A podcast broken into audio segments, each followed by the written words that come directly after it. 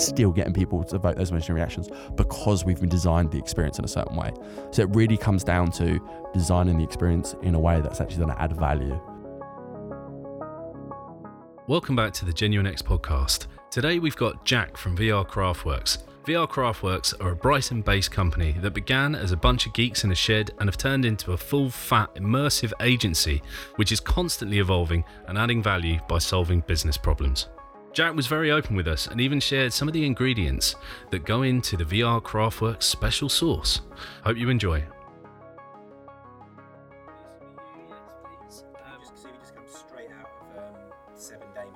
Yes. Oh wow, so no stop. Well, No stop. No, it never time. is. But it's we'll good keep though. this much. This is Cool room, guys. By the way, yeah, yeah. Thank you. yeah. This is this is this is. This we're is the we're about to okay. get our setup.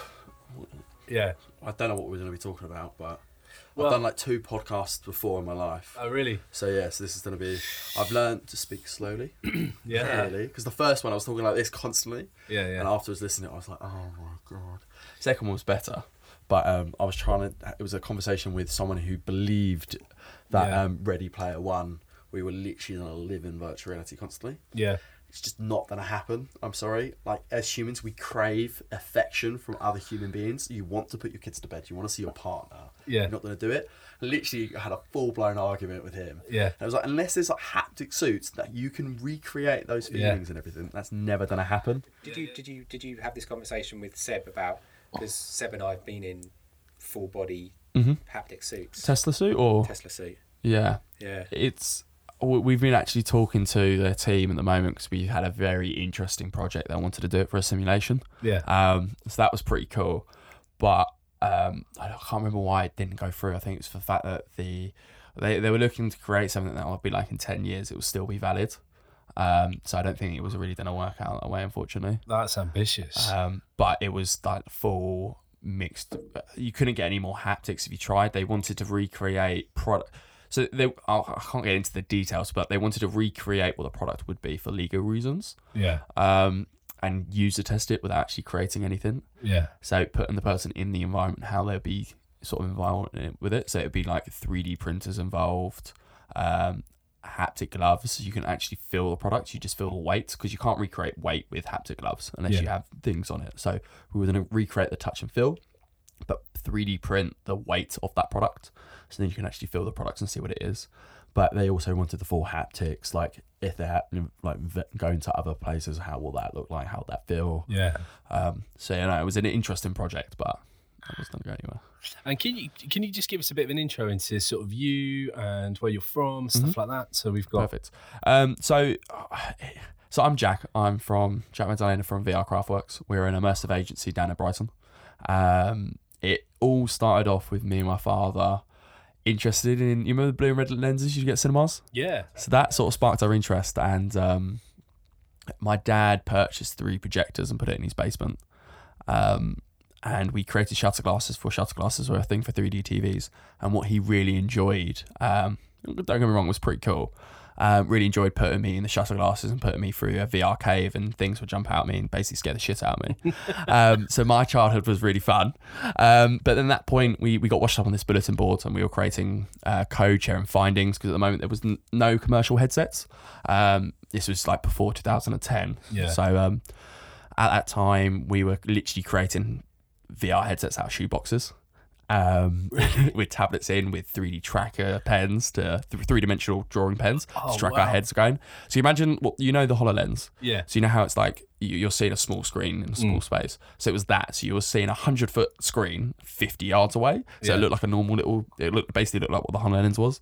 Um, and that was the, that was that was VR. Like we could stream certain games within there and play certain games, but that, that wasn't it. Unless you were looking to pay like quarter million pounds plus to get the full proper commercial experience that you would get for training or military. So one of the guys on there called PalmerTech said, "Hey, look, let's whip around a cache and I'll build us all headsets." So we were like, hmm, yeah, let's do something like that. So he decided to. He met um, a guy that told him to do a Kickstarter, and that Kickstarter founded the Oculus Rift. So some of the original code, some of the original findings that we did as a collective on the bulletin board went onto the Oculus Rift and what it is today. So at that point, me and my dad looked at each other and was just like, "What on earth is going on? This is blowing up." Um, so we went down the software route because we didn't know anything about mass produced and hardware, and we knew that China would dominate the market. And HTC Vive's done very well for themselves.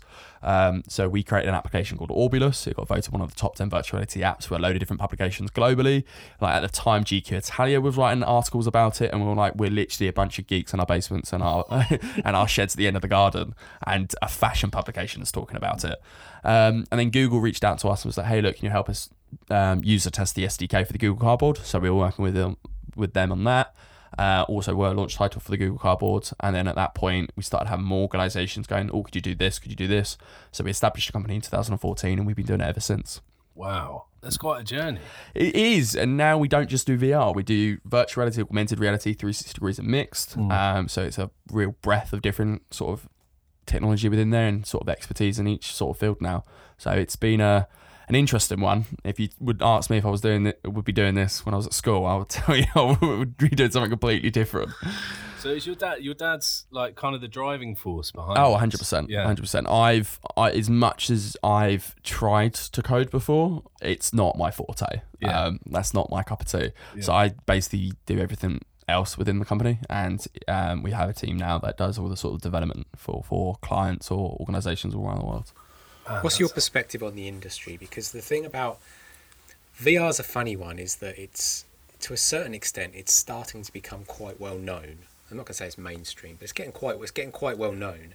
But it's had it's had its kind of ups and downs because a few years ago, everyone was talking about VR as the next big thing, and there was loads and loads of VC money going into it in the states in particular.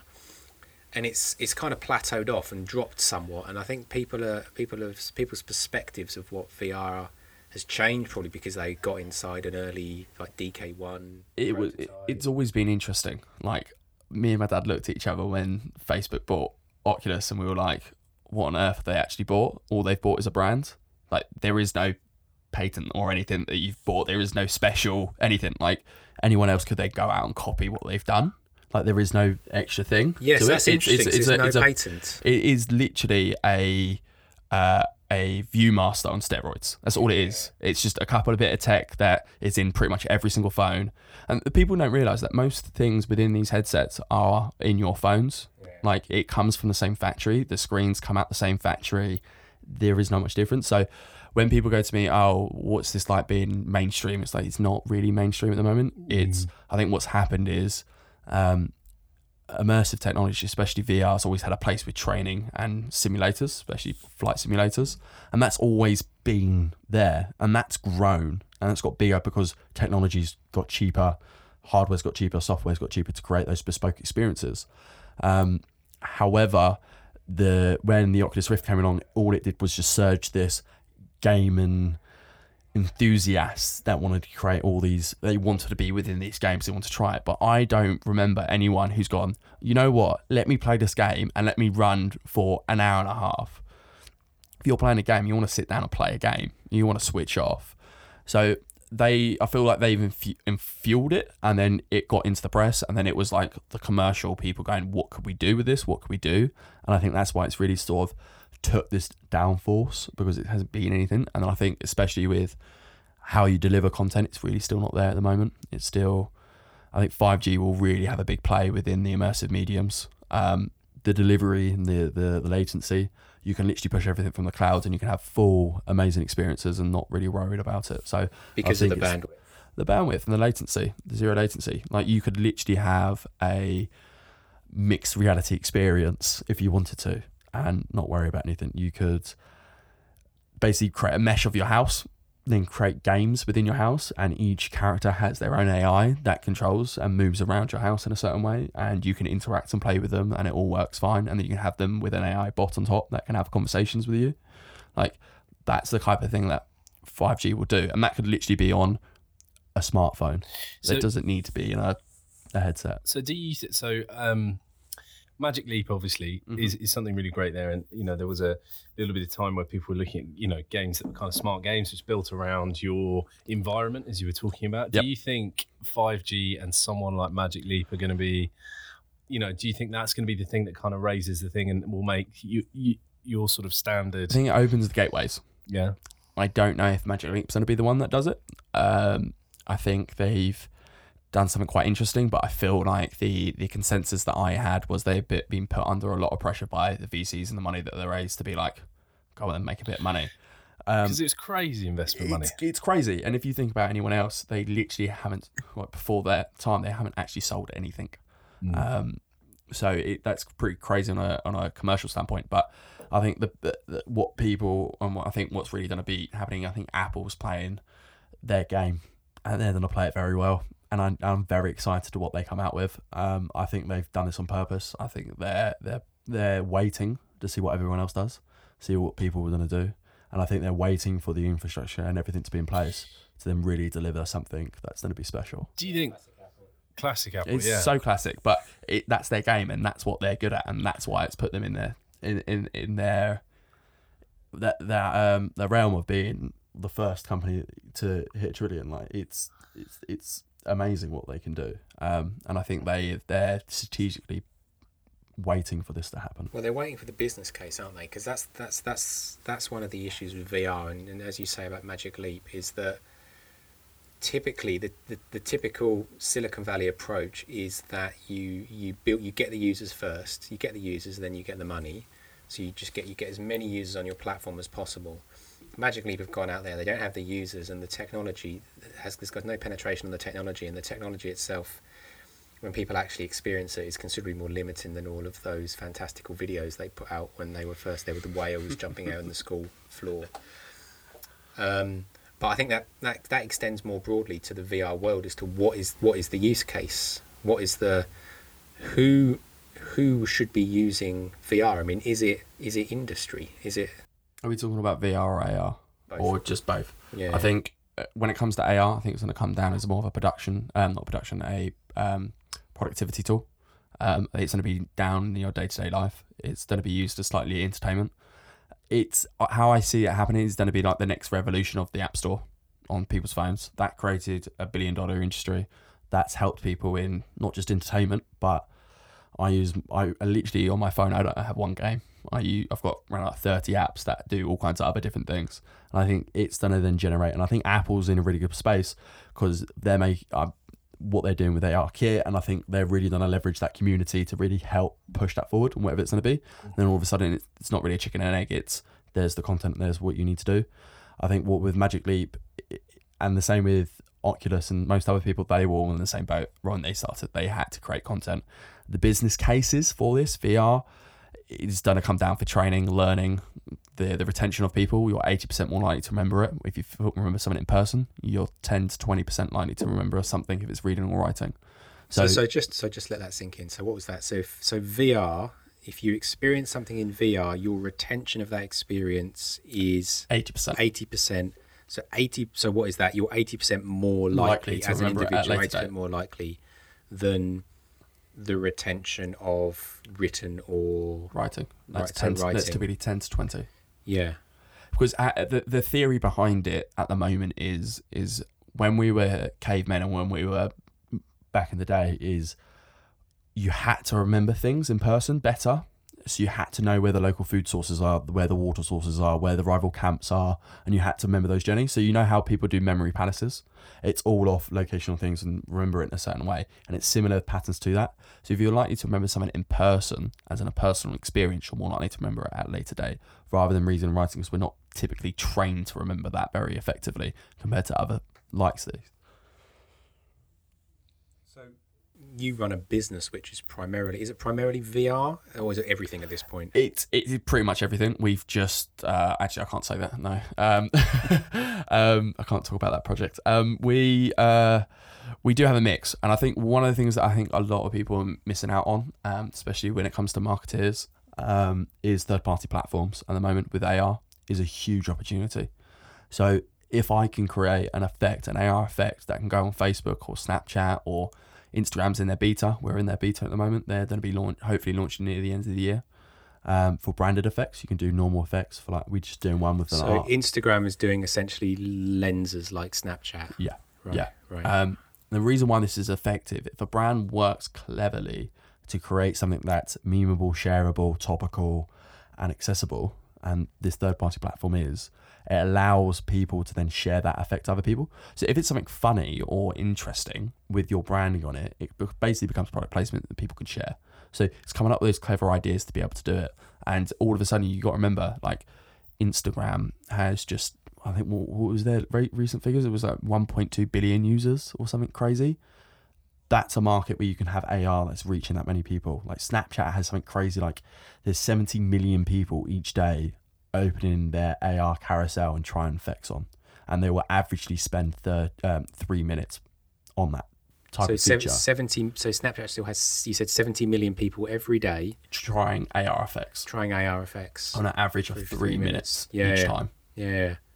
I mean So- that's very viable, isn't it? That, that when when you when you when you're trying to sell marketing to immersive experience to a marketeer, you're mostly looking at can I hit my target audience and can I get the most exposure out of it? This is delivering that. These ad these platforms do have very good ad spending, so you can put a great deal of targeted marketing to your target audience that their friends will be most likely gonna be interested in what you're talking about or what you're sharing. So this is what so if a brand creates an effect and that person uses that effect and puts it to their story or sends it to their friends group, then all of their friends or those selected friends get to see that effect and they could then try the effect themselves and then post to their other friends or their story. And they're becoming a free micro influencer, a brand ambassador. Like if I go to someone and go, I can create for you a load of different brand ambassadors from a simple effect that can cost anywhere from three thousand to fifteen thousand pounds, and it can go. And some of the effects that people are getting at the moment are going up to a million impressions, um, especially on Instagram at the moment. So you're saying you can return on that investment on things, um, there's an example that Popular did. Poplar, it's a, another studio. They did some work with Dapper Laughs. We've been working Mm. with them on a couple of uh, effects. Uh, we didn't work on this one, but they created uh, an effect for da- Dapper Laughs. You know the guy who did um, "Man's Not Hot" and Yeah. that kind of stuff. Um, the effect would have been roughly in that same realm of budget, and that got six million impressions on Facebook, and I think it was got just over a million uses. Mm. And for someone who wants to get a song out there, that's a very cost effective thing. So if you're going down to what's accessible now and what's a business case, that right there is a very good business case when it comes to the marketing. For VR, I still think it's going to be going down to training, learning, and education because you can't get away from that experience. I think the other side to that type of marketing, if you want to go with VR, it's that hypered experience, multi-sensory experience that gets you to feel like a hero within a brand that's very typical. People have done that. That's like what people were doing in 2015, 2016, where it was the nice new thing to do, and that was the nice low hanging fruit. What's the what's the tech scene like in Brighton? Because we're hearing a lot about this. There, there seems to be this sort of decentralising of. Um, Well, we're the third biggest immersive city in, in the UK. So it goes London, Manchester, and Brighton. Um, the biggest, so for immersive t- companies in the immersive tech. What do you think that is? Um, I think it's a, a, a crossbreed because uh, Brighton's been very game orientated and it's very creative. And for someone who's who knows how to code and who has that cultural creative surroundings, it was like a natural progression for them to go in. If you go to Manchester, they're very media driven. It, that makes completely sense. And London's always got the money. It's always going to have the clients who are interested. That's always going to be the next thing. So it feels like the top three makes complete sense why they've done it. And the talent pool, because obviously it's a nice place to live. You could, you know, it's a nice. It's, it's not hard to persuade people to move there if there's a nice job going for them. But do you, where does talent come from? it, it, it's a crossbreed really um for example with, with- with like past projects we might need to actually bring in some other people that we've worked with back on the bulletin board back back back back when so Yeah. It, it does chop and change. Um putting in talent the local talent is actually very good. We've got shout out to nick. Um nick's very is one of our developers. He's you know when you meet someone and you're like wow okay like you know what you're talking about. You know how to he's come up with some very clever new technology um, that can really push the boundaries out. Um, that's really interesting where we can develop the clients. I can't say what it is and what we're doing, um, but it's really interesting. Is there Um, mu- is there much different? Again, there's a sort of like a, a, a general view of is there much differentiation in the in the VR world? Because it seems to me that there's a lot of a lot of companies going very production orientated because you need people who know how to manage a 360 camera or produce content for, for, for VR. But is there much in the way of differentiation between companies from a technology point of view? I think it's more the actually understanding on what they're doing, and what I mean by that, there is not no industry standard, and I'll, I'll give a little bit of the secret sauce. Uh, so, for example, people don't actually understand you're recreating reality. So you need to understand how we take in reality as a human being, and there's psychological biases, there's anchoring, there's all kinds of different things that you can implement into your experience, so you can make sure you evoke an emotional reaction. If you don't believe me, what do you think Darren, Derren Brown does? He's anchoring information within with you without you even realizing in your psychological biases and kinds of other things to then evoke an emotion. So if you're creating an experience, you need to leverage that to make sure that you create it in such a way. So when somebody goes, "Oh, let's just create and then see if somebody has an has that type of reaction," all right, they do perfect, then it works. Well, no, you don't actually understand why it works. You need to actually encode information within there to un- analyze. So I'll give you an example. Um, so we've just created one of the first in the world six degrees of freedom software for a smartphone. So it uses the camera on a smartphone like you do inside out tracking to then have a full high end VR experience for a mobile application. So a lot of processing power is dealing with tracking. So whatever you're creating within the experience, it needs to be very simple and doesn't take up anything. So whatever's in there needs to be in there because it's essential. So everyone knows uh, uh, Rich, Richie's Walk the Plank experience. It's a great way to get clients to experience it, get an emotional reaction very quickly. So we recreated that as a bit of a laugh. Um, but one of the things that we did did in it, we wanted to see if we can actually prime people up more quickly than you would do. Because the reason why Richie's Plank experience works is because you're in a lift, you press that button, you press that button on a lift so many times, you hear the lift music a million times. Can't recreate G forces. What they've done is they slightly opened the, the lift doors so you can see that you're going up. All these little things imply to your brain that you're actually in an elevator that's going higher up. If you give the graphics to anyone, it, if you show a AAA gamer, um, a developer, mm. sorry, the graphics on that experience is shoddy. It's awful. But all those things anchor the person being in there. That's what creates it. So the the six off experience that I was just mentioning, we implement as soon as you go in, you hear bird sounds. You associate being bird sounds being high. There is birds flying around the experience, so you associate being that high. Hence, why we have such an emotional reaction. Like we we literally gave it to random people to experience, and they were screaming in a, a twenty pound headset with a, a Pixel One generation. So it wasn't anything special.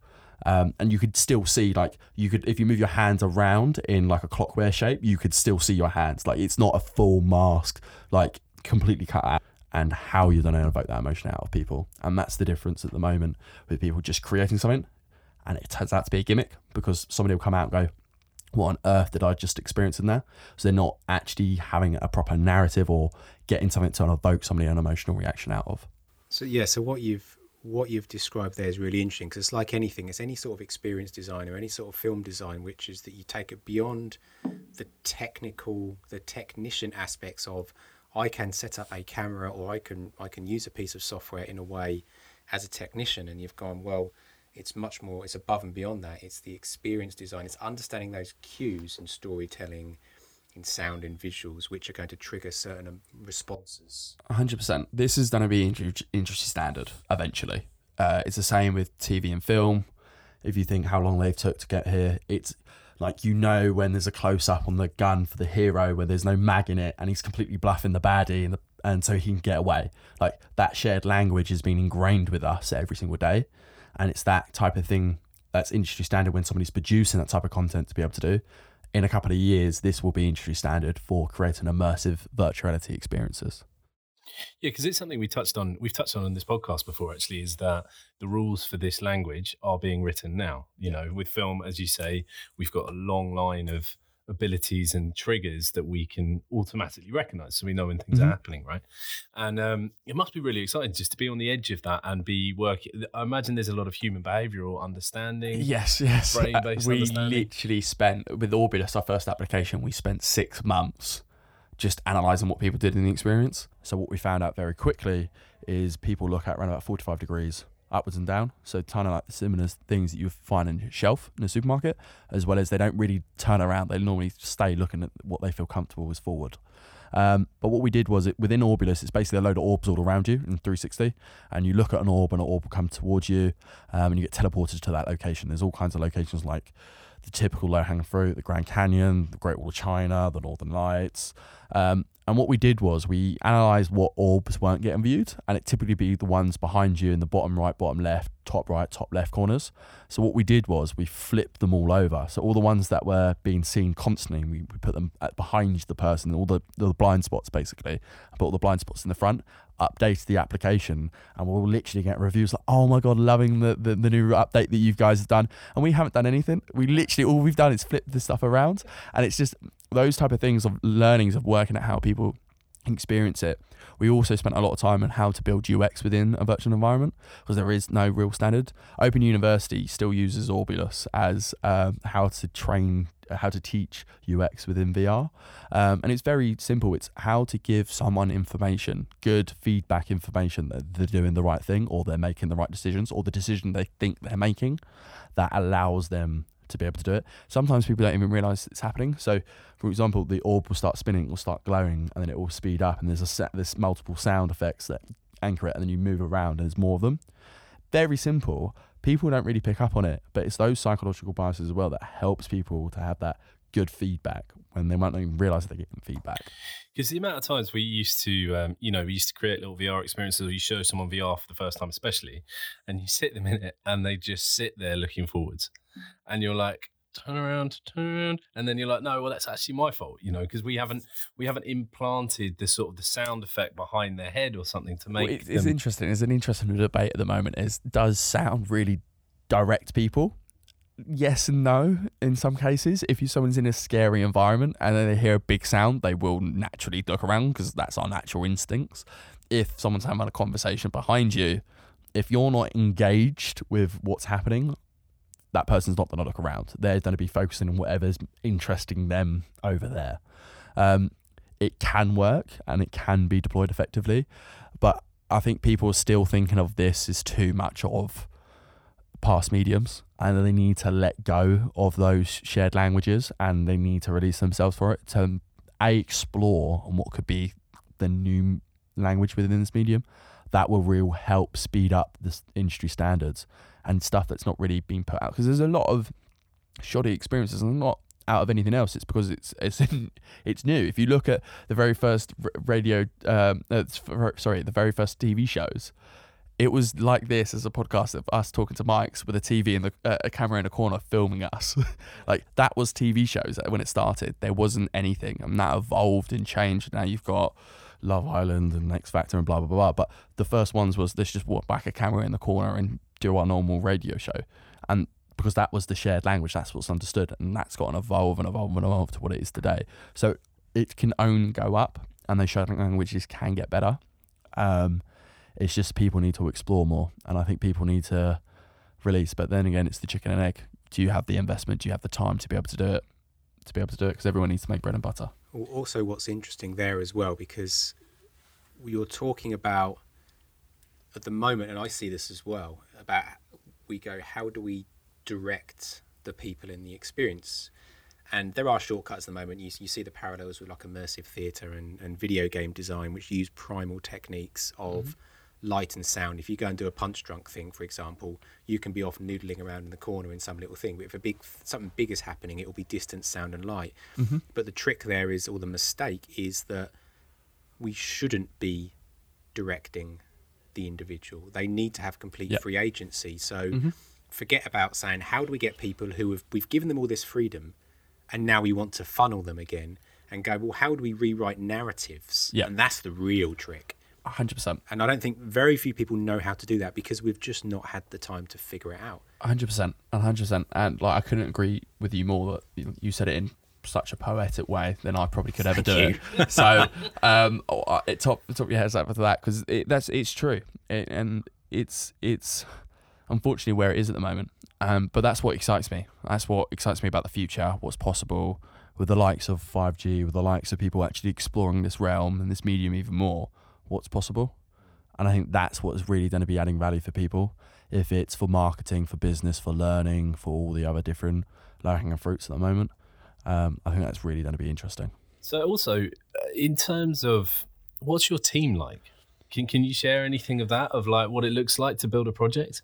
Yeah, it's it's an interesting one. Um, the the, the oh, we we we've uh, if anyone knows us, they know that we go on about hot wings. We love hot wings. We've got the best hot wings in the UK 2016 right next to our office. Shout out the Joker, Lost Boys Chicken. Um, they, no, seriously, like if you if guys ever if you guys ever come come down, you got to try out the hot wings. It's like our thing. Like even even it was quite funny. It was at um uh, AR meetup uh, last week, and we we worked very closely with Zappar. Um, and uh, James, I haven't actually met him yet, and we we've never met in person. I've only met the other guys in the team, and he was actually at the same AR meetup and uh, he was talking to one of the guys that I know, and he goes, "Oh, you guys know VR Craftworks? They're doing the panel next week." And we're like, and he and then James like, "Oh yeah, yeah, yeah." He keeps banging on about me about these hot wings. Um, it, so we are kind of known about these hot wings now. So I don't know if it's a good thing or a bad thing, but the team dynamic is very good. Like obviously, it's a father and son relationship. Like there is fiery moments, but however, it's all for the good cause of things. Um, especially when we both have sort of Italian heritage it's always going to be fiery. Um, but other than that, it's it's it's, it's typical. Like um, we we get along very well. Um, it, it's interesting sometimes when we're in meetings, someone will say something, and you look at them like you're a genius. And at the same time, there's other times where they come up with something, you're just like, why are we even friends?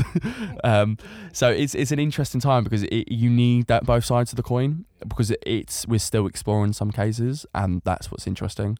So you need to have that freedom and you need to let people have that rope to explore more because this we're most of the stuff that we, we try and work on is bleeding edge if it's new technology or new solutions for pain points for clients um, we need to have that ability to to fail fast and fail quickly but make sure that at the same time we're, we're still doing something that's to add value to a client because that's one of the issues I think with being on the bleeding edge. Like when you're there, you have amazing inquiries, right?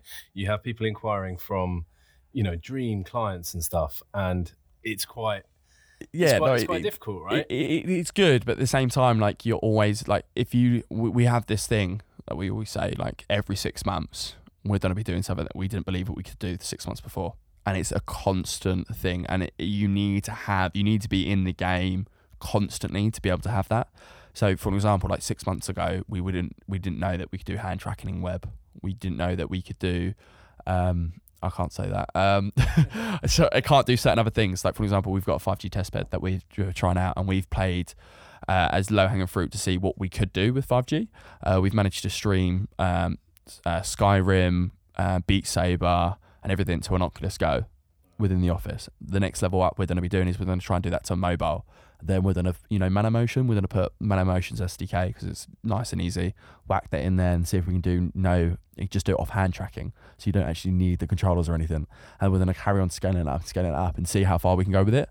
So we can then go, look, we can have a full experience in the cloud for a client, and then stream the content to someone's smartphone or someone's device that's been given to them or, or at the show. Um, and see how far we can do it. Can we put like an AI bot on top? Can we put a virtual sales assistant on top? Can we put some deep learning in there to actually be able to capture some certain information how somebody's interacting to then help push that sale or push the interaction with the client to make it more brand awareness so it's more tailored and personal to them? Could we do some more interesting things? Could, is there any way we can data collect information before they even get to the experience? Work out they like dogs and give them a VR experience that's just full of puppies. Like, how can we bring that more and more, and how can we explore that more and bringing in other types of technology as well? We, we're doing a lot of interesting stuff with AI at the moment, with even translation. Um, so immersive translation. So, if you're on a conference call with someone in VR, um, could we then give you side t- subtitles of that person? So they'll be speaking their natural language, their native tongue. It'll go up to the cloud. It gets translated, gives to the other user in subtitles, and vice versa. So who's a typical client for you? And and, and the reason I ask is is that look, going back sort of having worked in the industry personally for kind of 20 years, there's a funny thing about agencies frequently want to be doing what's new and what's cool, but weirdly, a lot of big brands don't want that. No. Certainly not for big campaigns. They want they want stuff that's reliable, methods. yeah, that's proven and that works, mm-hmm. and that the only way that is really you can really kind of get any get any traction with this kind of stuff is to kind of get into like innovation budgets, which are usually really low, and like certain clients can only can can do whatever they want under a certain threshold, which means you're running a business that's reliant on mm-hmm. the low budget projects. So yes and no. so yes, um, I was actually somebody was telling me about this book, and it's about innovation budgets and why big corporates eventually fail, and it's because they go, "Oh, we'll just put a 10k innovation budget down," and it's a really disruptive thing for them because they can't when they actually stumble across something that's actually true. They don't have the back and they don't have the confidence within the corporate because they're already doing what they're doing. They're already effective at it and they're already making a load of money out of it. Um, so that's an interesting point, exactly what you make. But for, for us, it's it's a, a mixture. Like for example, we're working on some very nice, interesting big projects with clients. That will be our first of. Um, but it's because they've it's a specific pain point for them.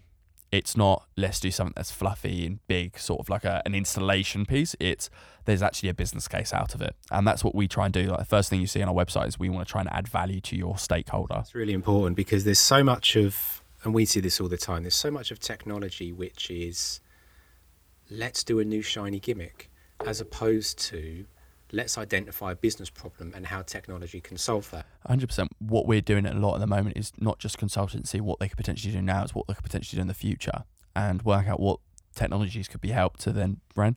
So one of the big things for retail at the moment, and we're working with quite a few different retail clients, is how does the in-store and out-of-store experience work? And what happens there is that line gets very blurred, and if not, doesn't exist. So looking for AI immersive holograms, if you will, um, how can they actually serve the customer through customer service, helping them understand sales? Um, could they try on products? Could they put the products in their home? Could they actually have their virtual sales assistant at their home that understands what type of products they've bought in the past to then help go, oh, did you know that your home kit can connect to your, your Spotify playlist and you can play them through this and your connected TV somehow knows that you like certain music. I don't know, but how these connective home products work with one another and how you can actually influence and help that kind of thing. I think, especially with retail as well, if you can have a virtual sales assistant or a personal shopper to be able to help pick you clothes and shop clothes with you, um, try on those clothes if you're in home or actually in store. How do you actually recreate that store in a new, engaging way? Because a lot of what I'm starting to see at the moment is not people go to places not because they want to go to the place, it's because they want to take a picture and put it to Instagram. They're more experiential type of experiences. So could you change the store to be more of a representation of what your beliefs are and your brands are? Kind of what like Apple did. Like I went to the Apple Store younger to play with their kit and I knew how to play with their Macs, their iPhones before I even owned one of them. So me putting in an investment down of a thousand pounds or whatever it was was a no brainer because I knew exactly how it worked. I can play with it. It was user friendly and X, Y, and. Could they recreate their stores in a certain way to be a bit more of a destinational point for them? Could it be if the, if you're targeting more of the student demographic or whoever is, could you actually help them as a new educational part? Could it be like a hot desk in place where they can get teas and coffees and then experience it, and then all of a sudden, oh, let me go buy this as well? Or could they reinvent like what um Stone uh, Waterstone did? Like they've had shops and everything. You can read books and buy books. It just happened to be more of a destination. They've been doing really well. So could you reinvent those type of things? So back to the question we do a lot of B2B as well. Um, and when the typical things like we want to get a really informative part for our B2B clients, but at the same time, it needs to be fun and gamification. We get a lot of those briefs and it's pulling in both directions, anywhere to those more bigger, interesting ones. Um, that's more cloud thinking. Because it feels like you're so, people are coming to you and saying, like, this is kind of a problem. And you're like, yeah, but we've solved the next one uh, check this out. In, in a certain way, yes, but the other thing is there's a certain way to be thinking about this. And what people mess up on so much is you need to be thinking, what value do I want out of this experience? Who is my target audience? Where is that target audience? And then how do I deliver that content to them? That will basically give you the framework to be creative within.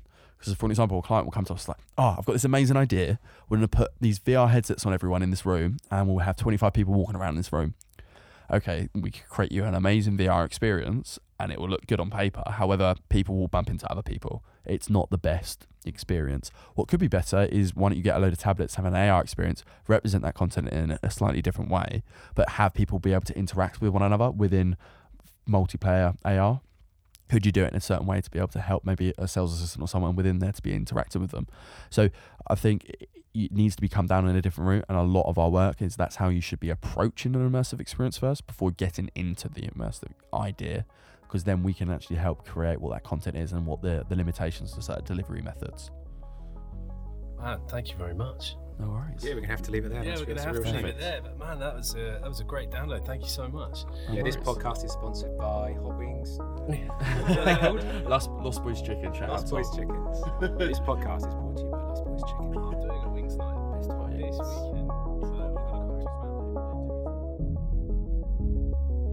I'd like to thank Jack from VR Craftworks for coming in. To be honest, I could have sat and talked with him all afternoon. If you have any questions or thoughts, please do get in contact with us at genuinexpodcast at jackmorton.co.uk. Uh, I hope you've enjoyed the podcast and don't forget to like and subscribe. Till next time, thank you.